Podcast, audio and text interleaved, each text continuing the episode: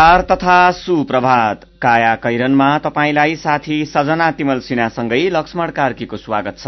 काया कैरन उज्यालो रेडियो नेटवर्कसँगै उज्यालो अनलाइन र मोबाइल एप्लिकेशनबाट एकसाथ प्रसारण भइरहेको छ।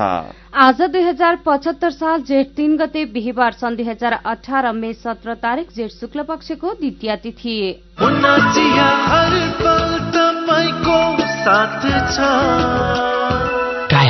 साथमा मुना चिया। हर उत्सव हर मौसममा मुना चिया। काया कैरन शुरू गरौं मुख्य मुख्य खबरका शीर्षकहरूबाट।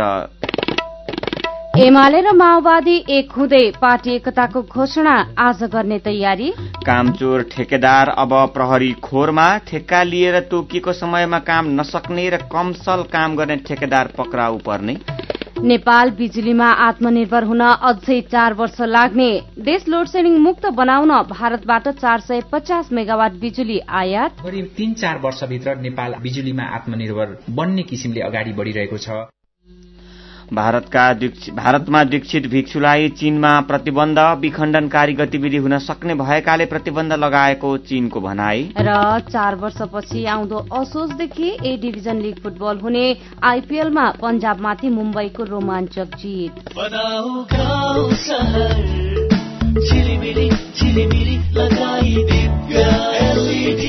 Divya LED bulb. दुई वर्षको वारेन्टीका साथ चौधवटा साधारण चिम बाल्नुभन्दा एउटा दिव्य एलइडी बल्ब बाल्नुमै बुद्धिमानी। दिव्य एलइडी बल्ब उज्यालोमा छ दम। खर्च पनि कम। दिव्य एलइडी बल्ब।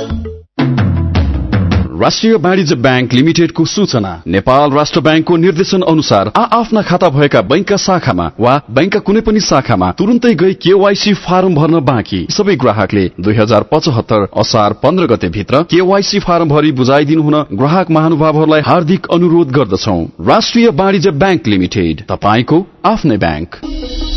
मेडिकल इन्ट्रान्समा सर्वाधिक सफल संस्था भाइब्रेन्टको भिआइपी करियरमा अब लोकसेवा तयारीका विशिष्ट कक्षाहरू। अनुभवी ख्याति प्राप्त र स्थापित विषय विज्ञहरूबाट नियमित पठन पाठन नियमित परीक्षा र फिडब्याक। निशुल्क पाठ्य पुस्तक व्यवस्थित पुस्तकालय र सुविधायुक्त पूर्वाधार। लोकसेवा आयोग शिक्षक सेवा आयोग सार्वजनिक संस्थान बैंक र सुरक्षा निकायका विभिन्न पदहरूको सघन तयारी कक्षाहरू। VIP career new plaza Putali Sadak Kathmandu. Phone number शून्य एक चौवालिस छब्बिस एक सय उन्चास अन्ठानब्बे एकसठी चौरासी उनासी अठाइस को साथमा सफलता तपाईँको हातमा। नेपाल बैंक लिमिटेडको अत्यन्त जरुरी सूचना। नेपाल बैंक लिमिटेडमा खाता खोली कारोबार गरिरहनुभएका ग्राहक महानुभावहरूले आफ्नो ग्राहक पहिचान विवरण केवाईसी दुई हजार पचहत्तर असार मसान्तभित्र अध्यावधिक गरिसक्नुपर्ने भएकाले हालसम्म पनि उक्त विवरण अध्यावधिक नगरेको भएमा आउँदो असार मसान्तभित्र आफ्नो खाता रहेको शाखा वा पाएक पर्ने शाखामा सम्पर्क गरी विवरण अध्यावधिक गर्न हुन अनुरोध गर्दछौ। नेपाल बैंक लिमिटेड नेपालको पहिलो बैंक बढ़ेको छौ अगाडि सबको साथमा साथ विश्वासको साथ। हिमालयन ब्याङ्क लिमिटेड विश्वासको साथ। हेटौँडा सिमेन्ट गुणस्तरमा उच्च एक पटकको प्रयोग पुस्तौँ पुस्ता ढुक्का हेटौडा सिमेन्ट उद्योगबाट उत्पादित उच्च गुणस्तरको ओपिसी शक्ति ब्रान्डको सिमेन्ट प्रयोग गरी ढुक्क हौ। सम्पर्क हेटौडा सिमेन्ट उद्योग लिमिटेड हेटौडा फोन नम्बर शून्य सन्ताउन्न चार बाह्र पाँच सय पञ्चानब्बे काया कैरनमा अब खबरको सिलसिला। प्रतिनिधि सभा र प्रदेशसभा चुनावमा वाम गठबन्धन बनाएर सहयात्रा शुरू गरेका नेकपा एमाले र नेकपा माओवादी केन्द्र अन्तत एउटै कम्युनिष्ट पार्टीका रूपमा एकताबद्ध हुने भएका छन्। एकता सम्बन्धी औपचारिक निर्णय गर्न आज बिहान दस बजे वाम एकता संयोजन समितिको बैठक बोलाइएको छ। बैठकमा दुवै दलका अध्यक्षहरूले एकता सम्बन्धी प्रस्ताव पेश गर्नेछन्। हिजो निर्धारित कार्यक्रममा कुनै फेरबदल नभए यो बैठकले एकता प्रस्ताव अनुमोदन गरे पछि आजै पार्टी एक भएको जानकारी निर्वाचन आयोगलाई दिने तयारी छ। सहमति अनुसार दुवै दलका अध्यक्षले संयुक्त रूपमा एकीकृत पार्टीको नेतृत्व गर्नेछन्। एकीकृत पार्टीको केन्द्रीय समिति झण्डै चार सय एक्काइस सदस्यीय हुने प्रस्ताव तयार गरिएको छ। त्यसमा एमालेबाट दुई सय एकचालिस र माओवादीबाट दुई सय जना रहने तयारी गरिएको छ। त्रिचालिस सदस्यीय स्थायी समितिमा एमालेबाट पच्चीस र माओवादी केन्द्रबाट अठार जना रहनेछन्। बराबरीको हैसियतमा एकता गरिएको र आवश्यकता र औचित्यका आधारमा नेताहरूलाई केन्द्रीय समितिमा लैजाने सिद्धान्त तय गरिएको नेताहरूले बताएका छन्। यो प्रस्तावमाथि आज औपचारिक छलफल हुनेछ। प्रधानमन्त्री एवं एमालेका अध्यक्ष केपी शर्मा ओली र माओवादी केन्द्रका अध्यक्ष पुष्पकमल दाहाल बीच हिजोको एकल बैठकले लामो समयदेखि एकता प्रक्रियामा लागेको बादल हटाएको थियो।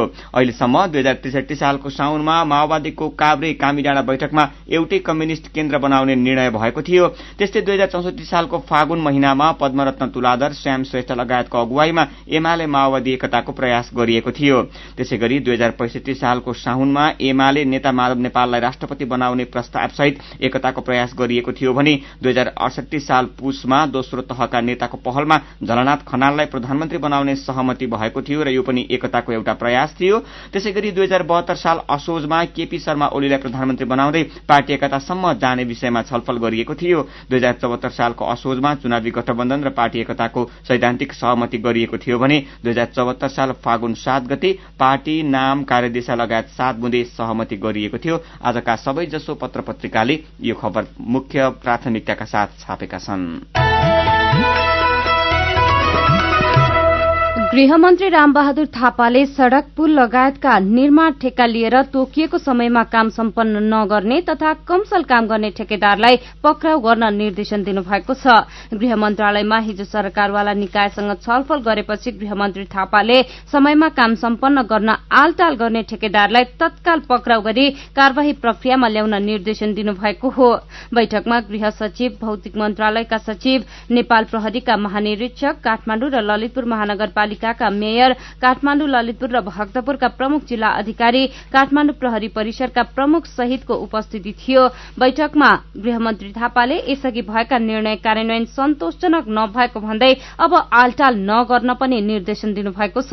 ठेकेदारले खेलाँची गर्दा विकास निर्माण प्रभावित भएको उहाँको भनाइ थियो।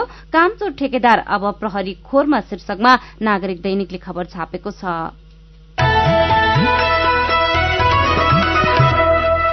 उद्योगमा भएको लोड सेडिङ पनि हटाउँदै नेपाल विद्युत प्राधिकरणले गएको सोमबारदेखि नेपाल लोड सेडिङ मुक्त भएको घोषणा गरेको छ। यो सफलताका लागि सबैभन्दा धेरै जस प्राधिकरणका प्रबन्ध निर्देशक कुलमान घिसिङ उहाँको कुशल व्यवस्थापक र व्यवस्थापकीय टोलीलाई जान्छ।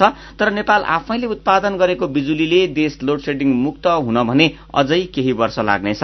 अर्जुन पोखरेलको रिपोर्ट। समस्या छ नि खाना पकाएर खाएको छैन पाएको छैन अरू भन्दा नि बत्ती नभएर कहिले बत्ती पकाउँदा पकाउँदै जान्छ आदि काँचो हुन्छ गाह्रो छ धेरै गाह्रो। धेरै पहिले होइन दुई वर्ष अघि मात्रै देशमा अठार घण्टासम्म लोड सेडिङ थियो। नागरिकले भन्थे राति हामी सुतेपछि मात्रै बत्ती आउँछ नउड्दै गइहाल्छ। दुई हजार बहत्तर सालको हिउँदमा अठार घण्टासम्म लोड सेडिङ थियो। दुई हजार त्रिहत्तर सालको भदौमा नेपाल विद्युत प्राधिकरणको प्रमुखका रूपमा कुलमान घिसिङ नियुक्त हुँदा बर्खामा पनि दैनिक आठ घण्टा बिजुली जान्थ्यो। तर घिसिङ आएपछि प्राधिकरणको बदमासीलाई चिरेर दुई हजार त्रिहत्तर सालकै लक्ष्मी पूजादेखि शहरी क्षेत्र लोड सेडिङ मुक्त भयो। नागरिकले घर झलमल्ल पारे पनि उद्योगले भने चौबिसै घण्टा बिजुली पाएका थिएनन्। तर प्राधिकरणको अथक प्रयासपछि गत सोमबारदेखि उद्योगमा पनि बिजुली जान छोड्यो। नेपाल विद्युत प्राधिकरणका प्रवक्ता प्रबल अधिकारी। अन्य ग्राहक वर्गहरूलाई जसरी हामीले सालैभरि चौबिसै घण्टा बिजुली दियौं त्यसै गरी उद्योगलाई पनि हामीहरू विद्युत सप्लाई गर्नुपर्छ हामीहरू दिनुपर्छ भनेर हामी धेरै अगाडिदेखि नै हामी लागिरहेका थियौं र त्यसैको प्रतिफल हो यो। घर तथा उद्योग सबैतिर बत्ती जान छाडे पनि नेपाल लोड सेडिङ मुक्त भयो भनेर अहिले नै बुर्कुसी मारिहाल्ने अवस्था छैन। किनभने अहिले नेपाललाई एघार सयदेखि तेह्र सय मेगावाटसम्म बिजुली चाहिएको छ जसमा माग हेरेर साढे चार सयदेखि पाँच सय मेगावाटसम्म बिजुली भारतबाट आयात गर्नु परेको छ। नेपाल विद्युत प्राधिकरणले पाँच सय सात र निजी क्षेत्रले पाँच सय एघार गरी कुल एक हजार सोह्र मेगावाट क्षमताका आयोजना सम्पन्न गरेर राष्ट्रिय प्रसारणमा जोडेका छन्। तर यी आयोजना रन अफ द रिभर प्रणालीमा आधारित भएकोले हिउँदमा पाँच सय मेगावाट पनि बिजुली उत्पादन हुँदैन। त्यसैले भारतमा भर पर्नु परेको छ। हुन त यो आर्थिक वर्षमा नेपाल विद्युत प्राधिकरण र निजी क्षेत्रका बाह्रवटा आयोजनाले सत्तरी मेगावाट बिजुली उत्पादन गरिसकेका छन्। असारसम्म थप चौरानब्बे मेगावाट बिजुली थप्ने तयारी छ। आगामी आर्थिक वर्षमा पनि चार सय छप्पन्न मेगावाटको माथिल्लो तामाकोशी सहित कुल छ सय एकसठी मेगावाट बिजुली राष्ट्रिय प्रसारण लाइनमा जोडिनेछ। तर हिउँदमा खोलाको पानी सुकेसँगै निकै कम मात्रै बिजुली उत्पादन हुँदा भारतसँग बिजुली नकिने हुँदैन। बर्खा मासमा अबको एक वर्षभित्रै नेपाली बिजुलीले माग धान्ने तर हिउँदमा भने नेपालकै बिजुलीमा आत्मनिर्भर हुन कम्तीमा चार वर्ष लाग्ने प्राधिकरणको अनुमान छ। फेरि पनि प्राधिकरणका प्रवक्ता प्रबल अधिकारी। भारतबाटै बिजुली ल्याएर हामीहरूले लोड सेडिङ अन्त्य गराउन अथवा नेपालीहरूलाई बिजुली बाँड्न परिरहने अवस्था लामो समयसम्म रहने छैन। अबका करिब तीन चार वर्षभित्र नेपाल बिजुलीमा आत्मनिर्भर बन्ने किसिमले अगाडि बढिरहेको छ। निर्माण शुरू भएका र शुरू गर्ने तयारीमा रहेका गरी पैंतिस सय मेगावाट क्षमताका आयोजना निर्माणको चरणमा छन्। कमजोर नेतृत्वकै कारण थिलो थिलो बनेको नेपाल विद्युत प्राधिकरणले सक्षम नेतृत्व पाएसँगै बिजुलीमा नेपाललाई आत्मनिर्भर बनाउने तयारी छ। प्राधिकरणको यो तयारीमा हामी सबैको साथ भने जरुरी छ। काया कैरनमा मेरो पनि भन्नु छ सँगै खबरको सिलसिला बाँकी नै छ। सुन्दै गर्नुहोला। नमस्कार है नमस्कार। लौ हेर यो हरिलाई। अस्ति मात्रै यसको पसलमा आग लागि भयो। यसलाई भने केही चिन्तै छैन। के भएको यसलाई? मलाई केही भएको छैन काकी। काकीलाई थाहै रहन्छ। मैले त आफ्नो लघु व्यवसायको लघु बिमा कार्यक्रम मार्फत बिमा पो गरेको छु। नोक्सानी अनुसार बिमाको नियमभित्र रहेर क्षतिपूर्ति पाइहाल्छु नि। के को चिन्ता? लघु बिमा क्षतिपूर्ति? के भन्छ यो? ल काकी सुन्नुहोस्। लघु बिमा भनेको मानिसहरूको दैनिक जीवन तथा जीविकोपार्जनको क्रममा आइपर्ने विभिन्न प्रकारका जोखिमहरूबाट हुने आर्थिक नोक्सानीमा क्षतिपूर्ति दिने कार्यक्रम हो। ए अनि कस्ता जोखिमहरूमा लघु बिमाले सहयोग गर्छ त? लघु बिमा गरेमा विभिन्न कारणले हुने दुर्घटना तथा रोगहरूको उपचार बापत हुने औषधि उपचार खर्च प्राकृतिक प्रकोप आगलागी तथा अन्य कारणले हुने व्यक्तिगत सम्पत्तिको नोक्सानी लघु व्यवसाय सञ्चालनको क्रममा हुने अनिश्चितता तथा नोक्सानी बाली तथा पशुधनमा हुने क्षति बापत क्षतिपूर्ति पाइन्छ। ए ए अनि यस्तो सुविधा कसरी लिन सकिने रहेछ त? कसले पाउने हुन्? फेरि बिमा गर्दा खर्च पनि त लाग्ला नि। लघु वित्त कार्यक्रममा सहभागी ग्राहकहरूले स्थानीय स्तरमा सञ्चालित लघु वित्त संस्थाहरू मार्फत लघु बिमाको सेवा लिन सक्छन्। यस बिमा कार्यक्रमको बिमा शुल्क न्यून हुने भएकोले थोरै खर्चमा भविष्यमा आउन सक्ने आर्थिक जोखिमको सजिलै व्यवस्थापन गर्न सकिन्छ काकी ओहो ल गजबकै कुरो रहेछ। अब हामी सबैजनाले लघु बिमा कार्यक्रममा सहभागी भई आफ्नो र परिवारको जीवन सुरक्षित पार्नुपर्छ। ए बाबु यो कुरो त सबै गाउँलेहरूलाई भनिदिए है। लघु बिमा गरौँ ढुक्क रहौं। युके एड सक्षमको सहकार्यमा नेपाल विमक संघद्वारा जारी सन्देश।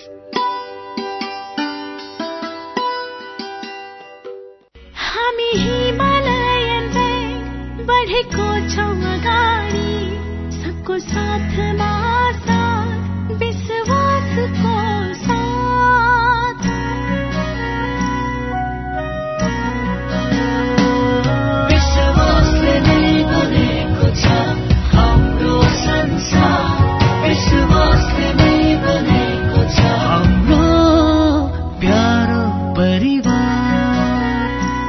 हिमालयन बैंक लिमिटेड विश्वासको साथ।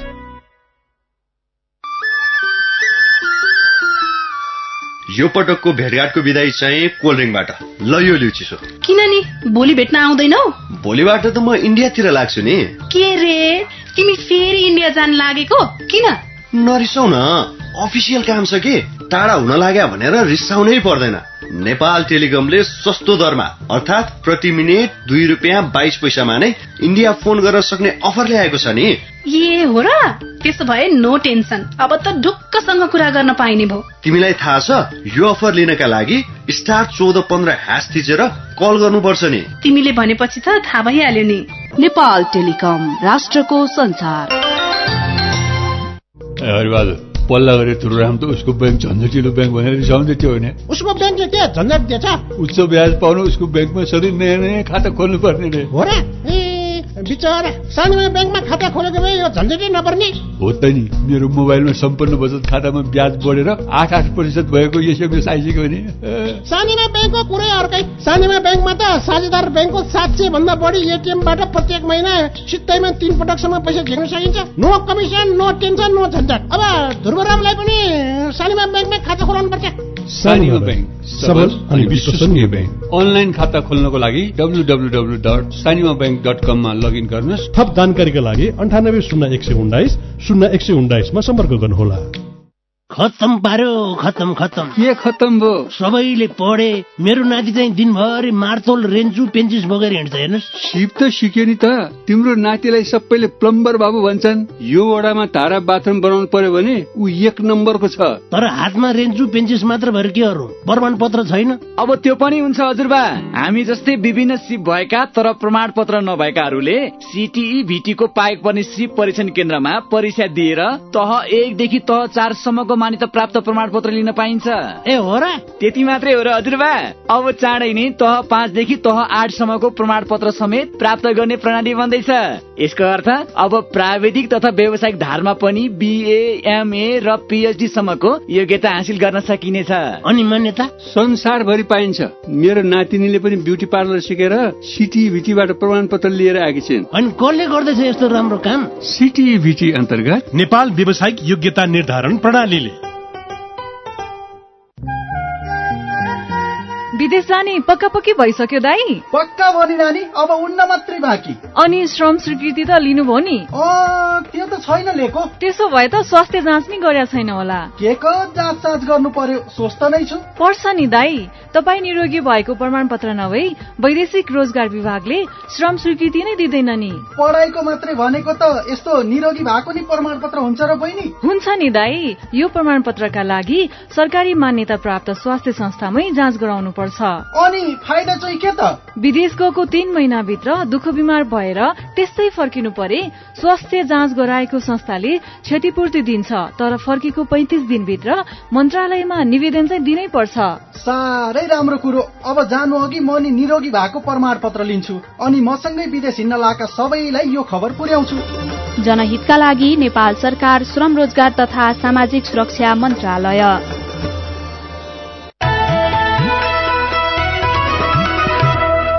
उज्यालो रेडियो नेटवर्कसँगै उज्यालो अनलाइन र मोबाइल एप्लिकेशनमा प्रसारण भइरहेको काया कैरनमा तपाईँलाई फेरि स्वागत छ। यतिन्जेल हामीले एमाले र माओवादी एकताको घोषणा आज गर्ने तयारी।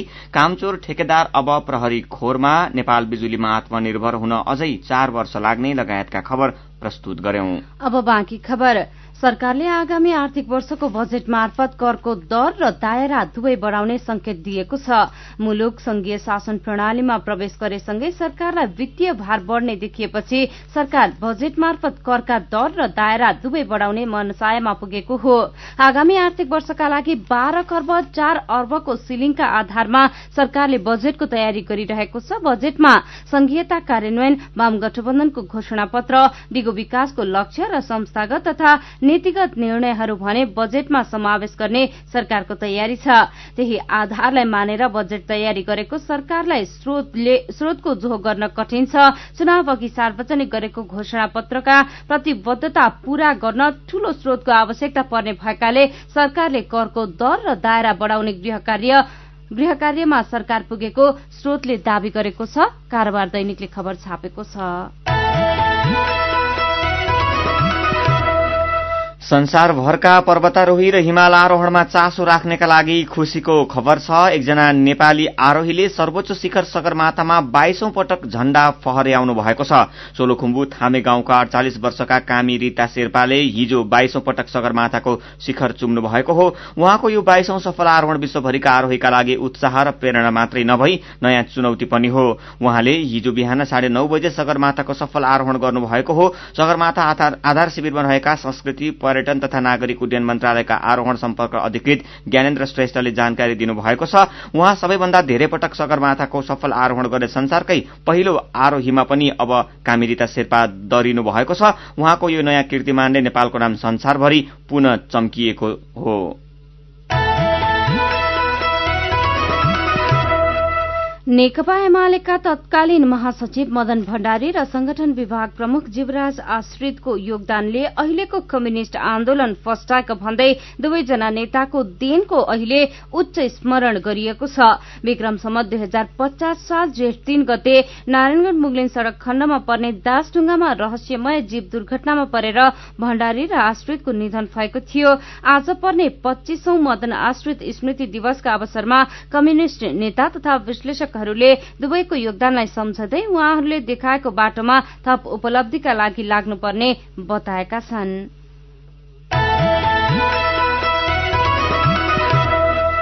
कर्णाली प्रदेशमा तीन दशकमा अठारवटा हवाई दुर्घटना भएका छन्। ती दुर्घटनामा अठाइस जनाले ज्यान गुमाएका छन्। कर्णालीमा एकतीस वर्षको अवधिमा हिजोसम्म बाह्रवटा हवाई जहाज र छवटा हेलिकप्टर दुर्घटना भएको नेपाल नागरिक उड्डयन प्राधिकरणले जनाएको छ। यी सबै दुर्घटना पहाड़ी जिल्लामा भएका हुन्। पछिल्लो पटक हिजो सुर्खेतबाट हुम्लाको सिमीकोटका लागि कार्गो बोकेको nine N AJU call sign भएको मकालु एयरको विमान हुम्लाको खारपुनाथ गाउँपालिका दुई बाहुन खर्कमा दुर्घटना हुँदा पाइलट किरण भट्टराई र को पाइलट आदित्य नेपालको ज्यान गएको छ। कर्णालीमा जोखिमपूर्ण बन्दै उडान आजको नागरिक दैनिकमा खबर छ।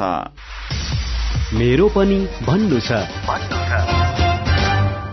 नेपाली युवा लेग स्पिनर सन्दीप लामिछानेले एकपछि अर्को सफलता हासिल गर्दै गएको समाचार उज्यालोमा पढेर कमल पाण्डे लेख्नुहुन्छ।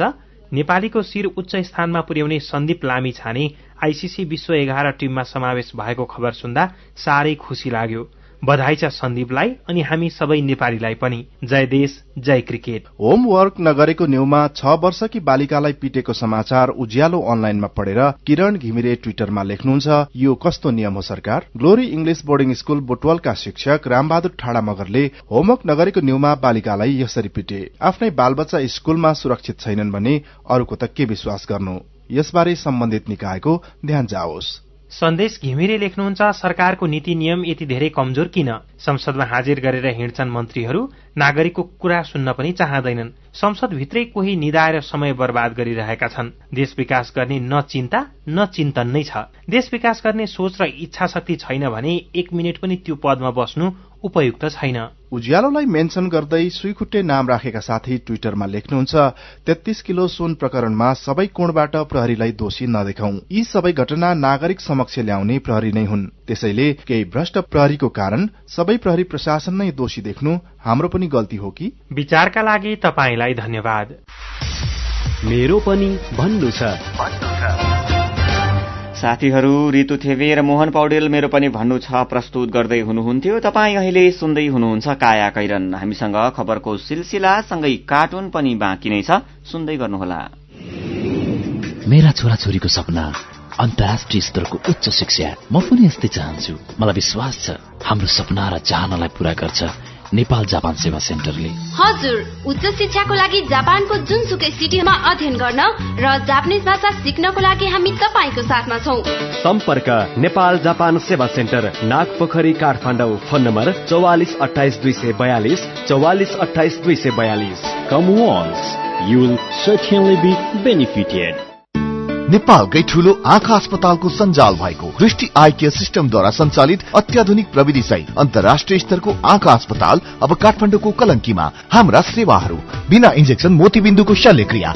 जलबिन्दु र पर्दाको शल्यक्रिया भिटिएस प्रविधिबाट अल्छी आँखाको उपचारको साथै सम्पूर्ण आँखाको परीक्षणका लागि दृष्टि आँखा केन्द्र शिवचटार कलङ्की। फोन नम्बर शून्य एक चालिस बत्तीस नौ सय एकसठी र बैसठी वेबसाइट दृष्टि आई डट ओआरजी अन्य शाखाहरू विश्व ज्योतिमल जमल चावल मेडिकेयर सँगै तथा बिर्तामोड र बिरगंजमा पनि। दृष्टि आँखा केन्द्र। सबैका लागि दृष्टि सबैका लागि दृष्टि।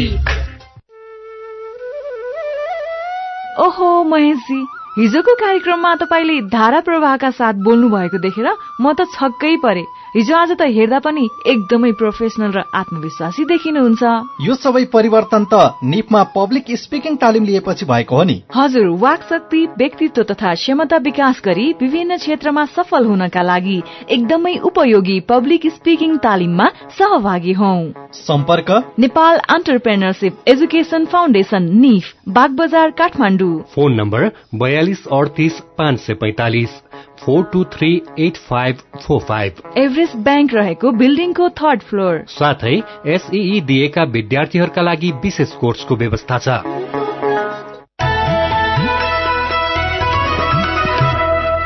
सीधा कुरा प्रश्न विचार। काठमाडौँमा नब्बे मेगाहर्ज उज्यालो रेडियो नेटवर्क मार्फत देशभरिका विभिन्न एफएम स्टेशन तथा उज्यालो अनलाइन र मोबाइल एप्लिकेशनमा प्रसारण भइरहेको काया कैरनमा फेरि स्वागत छ।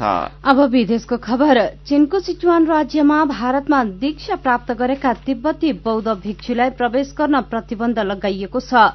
गलत शिक्षा लिएर गएका त्यस्ता भिक्षुले चीन विरोधी गतिविधि गर्ने बताउँदै चीनले यस्तो निर्णय लिएको स्पष्ट पारेको छ। चिनिया सरकारी प्रतिवेदन अनुसार तिब्बतमा दीक्षा लिएका केही भिक्षुलाई गलत शिक्षा दिइने गरेको उल्लेख छ।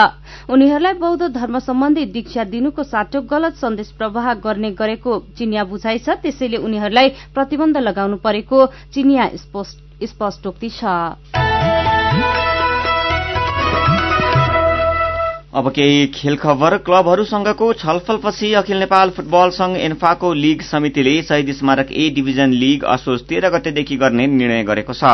यो निर्णयसँगै चार वर्ष यता पहिलो पटक ए डिभिजन लीग हुने भएको हो। पछिल्लो पटक ए डिभिजन लीग दुई हजार सत्तरी सालमा भएको थियो। लीग आयोजना गर्ने निर्णयसँगै तीन सय बढ़ी खेलाड़ीले रोजगारी पाउने भएका छन्। यसअघि लीग नभएको अवस्थामा खेलाड़ीहरू बेरोजगार भएका थिए भने थुप्रै फुटबल खेलाड़ीहरू फुटबलबाटै पलायन समेत हुनु परेको थियो।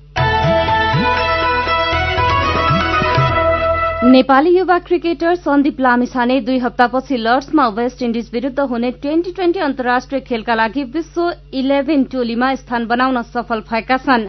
बंगलादेशका अलराउण्डर सकिब अल हसनले व्यक्तिगत कारण देखाउँदै नाम फिर्ता लिएपछि अन्तर्राष्ट्रिय क्रिकेट परिषद आईसीसीले सन्दीपलाई विश्व इलेभेनमा समावेश गरेको हो। आदिका कारण क्यारेबियन राष्ट्रहरूमा क्षति भएका रंगशालाको पुननिर्माणका लागि स्रोत जुटाउन आयोजना गर्न लागि त्यो खेल जेठ सत्र गते इङ्ल्याण्डको लर्ड्समा हुँदैछ। आइपीएल क्रिकेटमा मुम्बई इण्डियन्सले रोमाञ्चक जितसँगै महत्वपूर्ण दुई अङ्क थप गरेको छ। गैरातीको खेलमा मुम्बईले किङ्स इलेभेन पञ्जाबलाई तीन रनले हराएको हो। जितसँगै तेह्र खेलबाट बाह्र अङ्क बनाएको मुम्बई अङ्क तालिकाको चौथो स्थानमा उक्लिएको छ। एक सय सतासी रनको लक्ष्य पाएको पञ्जाबले पाँच विकेट गुमाएर एक सय त्रियासी रन मात्रै बनाउन सक्यो। पञ्जाबका लोकेश राहुलले चौरानब्बे र एरोन फिन्सले छयालिस रन बनाए पनि टीमलाई जिताउन सकेनन्। पहिले ब्याटिङ गरेको मुम्बईका केरन पोलार्डले पचास रन बनाएका थिए। हारसँगै तेह्र खेलबाट बाह्र अङ्क बनाएको पञ्जाब अङ्क तालिकाको छैटौं स्थानमा छ। प्रतियोगितामा आज कोलकाता नाइट राइडर्स र सनराइजर्स हैदराबाद खेल्दैछन्। युरोपा लीग फुटबलको उपाधि स्पेनिस क्लब एथलेटिको मड्रिडले जितेको छ। राति भएको फाइनल खेलमा मार्सेलीलाई तीन शून्यले हराउँदै एथलेटिकोले उपाधि जितेको हो। एथलेटिकोलाई नौ वर्षमा तेस्रो पटक युरोपा कपको च्याम्पियन बनाउन एन्टोनियो ग्रिजम्यानले दुई र गाभीले एक गोल गरे। एथलेटिकोले सन् दुई हजार दस र बाह्रमा पनि युरोपा लीग फुटबलको उपाधि जितेको थियो। काया कैरनमा अब केही खबर संक्षेपमा प्रहरीले दुई करोड़ साठी लाख त्रिसठी हजार नक्कली रूपियाँ सहित छ जनालाई पक्राउ गरेको छ। महानगरी प्रहरी परिसर काठमाडौँले ठूलो परिमाणमा नक्कली नोट सहित उनीहरूलाई पक्राउ गरेको परिसरका प्रमुख एसएसपी विश्वराज पोखरेलले जानकारी दिनुभएको छ। फिल्म निर्माताहरू समेत यसमा सहभागी रहेको सूचनाका आधारमा उनीहरूलाई पक्राउ गरिएको उहाँले बताउनुभयो। तर नेपाल चलचित्र निर्माता संघले भने यो रकम चलचित्र प्रयोजनका लागि छापिएको बताएको छ। पेट्रोलियम पदार्थको मूल्य फेरि बढ़ेको छ। हिजो बेलुका बसेको नेपाल आय निगम संचालक समितिको बैठकले पेट्रोल डिजल र मट्टीतेलमा प्रति लिटर दुई दुई रूपियाँ मूल्य वृद्धि गर्ने निर्णय गरेको हो। राति बाह्र बजेदेखि लागू हुने गरी बढ़ाइएको मूल्य वृद्धिपछि पेट्रोलको भाव प्रति लिटर एक सय दस रूपियाँ र डिजल र मट्टीतेलको भाव बयानब्बे रूपियाँ प्रति लिटर पुगेको छ। रूपसे झरनाको स्वरूप नासिने गरी जलविद्युत उत्पादन गर्न चलखेल भएको छ। म्याग्दीको यो सर्वाधिक गहिरो अन्धगल्छीमा रहेको प्रख्यात झरना समेत हो। बेनी जोमसुम सड़क मार्गमा पर्ने म्याग्दीको अन्नपूर्ण गाउँपालिका तीन दानामा रहेको रूपसे झरना मासिने गरी चलखेल भइरहेको भन्दै यो क्षेत्रका सरोकारवालाहरूले गुनासो गरेका छन्। पर्यटक आगमनमा अघिल्लो वर्ष नयाँ रेकर्ड कायम गरेको नेपालले सन् दुई हजार अठार यता प्रत्येक महिना मासिक औसत एक लाख पर्यटक स्वागत गरिरहेको छ। काया कैरनमा अब पालो उखानको। हिलोमा ढुङ्गा फाले आफैलाई छिटा। उज्यालो रेडियो नेटवर्कबाट प्रसारण भइरहेको काया कैरन सक्नु अघि मुख्य मुख्य खबर फेरि एकपटक। एमाले र माओवादी एक हुँदै पार्टी एकताको घोषणा आज गर्ने तयारी। कामचोर ठेकेदार अब प्रहरी खोरमा ठेक्का लिएर तोकिएको समयमा काम नसक्ने र कमसल काम गर्ने ठेकेदार पक्राउ पर्ने। देश लोड सेडिङ मुक्त बनाउन भारतबाट चार सय पचास मेगावाट बिजुली आयात नेपाल बिजुलीमा आत्मनिर्भर हुन अझै चार वर्ष लाग्ने। भारतमा दीक्षित भएका भिक्षुलाई चीनमा प्रतिबन्ध विखण्डनकारी गतिविधि हुन सक्ने भएकाले प्रतिबन्ध लगाइएको चीनको भनाई। र चार वर्षपछि आउँदो असोजदेखि ए डिभिजन लिग फुटबल हुने आइपीएलमा पञ्जाबमाथि मुम्बईको रोमाञ्चक जित। अब कार्टुन आजको अन्नपूर्ण पोस्ट दैनिकमा बासुक क्षितिजले बनाएको चियो चर्चो शीर्षकको कार्टुन हामीले लिएका छौं। यो कार्टुनले सांसदहरू संसदमा हाता गर्ने अर्थात हाजिर गरेर टाप कस्ने गरेको सन्दर्भलाई उल्लेख गरिएको छ। यहाँ एउटा परिवार छ बुवा चाहिँ सांसद छन् अनि उनी हातमा झोला बोकेर घर फर्किरहेका छन्। घरमा उनी भर्खरै छिरेका छन्। छेउमा विद्यालयको पोसाक लगाएका झोला बोकेका एकजना बालक पनि छन्। उनी दङ्ग देखिन्छन्। हाजिर गरेर टाप कस्दै सांसद लेखिएको अखबार छेउमा छ अनि सँगै ती बालककी आमा पनि उभिएकी छन् अनि उनी आफ्ना श्रीमान अर्थात ती बालकका बालाई भन्दैछिन्। लु हेर्नुहोस् त तपाईँको सिको गर्दै छोराले पनि स्कुल बङ्क गर्न थाल्यो। आजको काया कैरन सकिएको छ। काया कैरन सुन्नु भएकोमा तपाईँलाई धन्यवाद। उज्यालो रेडियो नेटवर्कमा केही बेरपछि प्रसारण हुन्छ। बिहानी रेडियो पत्रिका उज्यालो फल्चा। काया कैरनबाट प्राविधिक साथी संघर्ष विष्टसँगै सजना तिमल सिन्हा र लक्ष्मण कार्की विदा हुन्छौ। उज्यालोको मोबाइल एप्लिकेशन र उज्यालो अनलाइन डट कममा ताजा खबर पढ्दै र सुन्दै गर्नुहोला। नमस्कार।